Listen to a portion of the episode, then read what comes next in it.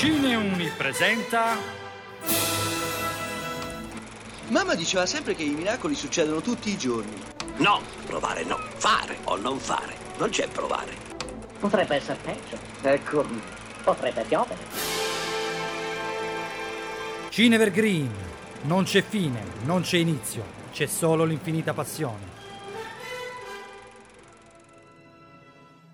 Il 28 gennaio del 1813 Jane Austen, una delle più celebri scrittrici britanniche della letteratura neoclassica, pubblicava il suo gioiellino imperituro Orgoglio e Pregiudizio. Circa 200 anni dopo, nel 2016, usciva nelle sale l'adattamento cinematografico Orgoglio e Pregiudizio più zombie, a sua volta ripreso da un romanzo di Seth Graham per la regia di Bar Steers.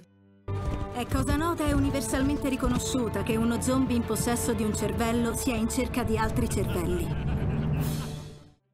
Partendo da una citazione che fa il verso a uno degli incipit più riconoscibili della storia della letteratura, il film prosegue sulla falsariga del ben più conosciuto adattamento del 2005, quello che, nonostante alcune inesattezze storiche, è stato apprezzato dal grande pubblico per via del suo stile fresco e accessibile a tutti. La scelta delle scene e dei dialoghi più importanti sembra infatti ricalcare in maniera parodistica la precedente pellicola, con l'unica differenza che questa volta l'Inghilterra di inizio Ottocento è invasa da un'orda mostruosa di zombie mangiacervelli. Sì, avete capito bene, al posto della classica famiglia Bennet con le sue graziose cinque figlie educate nei modi e nei costumi della borghesia inglese, troviamo come protagoniste delle coraggiose e ostinate guerriere, educate alle arti marziali e allo sterminio degli zombie. Come si può essere così noiosi? È evidente che intendo dargliene una in moglie. Signora Bennet, le nostre figlie non riescono a danzare bene con il cervello spappolato.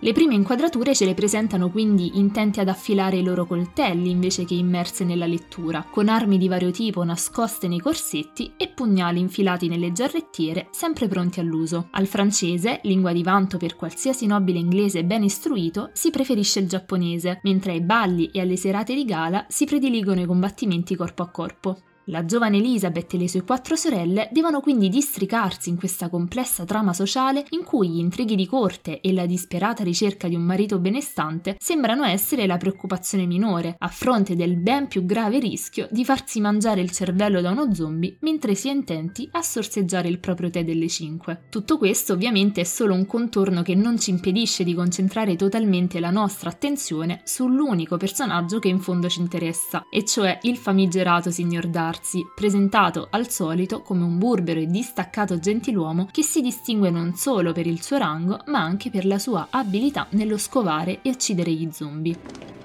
Signor Darcy, la vostra freddezza ricorda i non morti.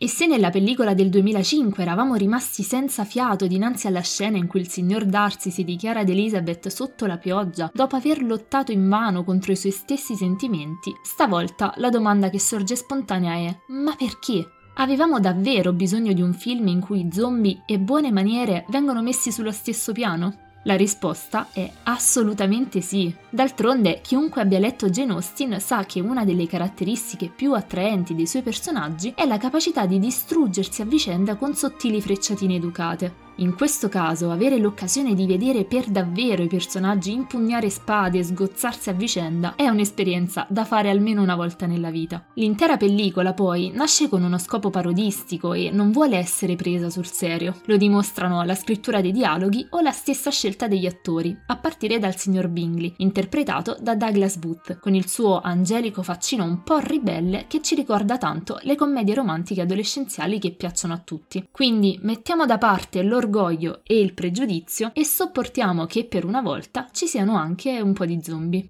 Irene Centola per Cineuni. Se non dovessimo risentirci, buon pomeriggio, buonasera e buonanotte.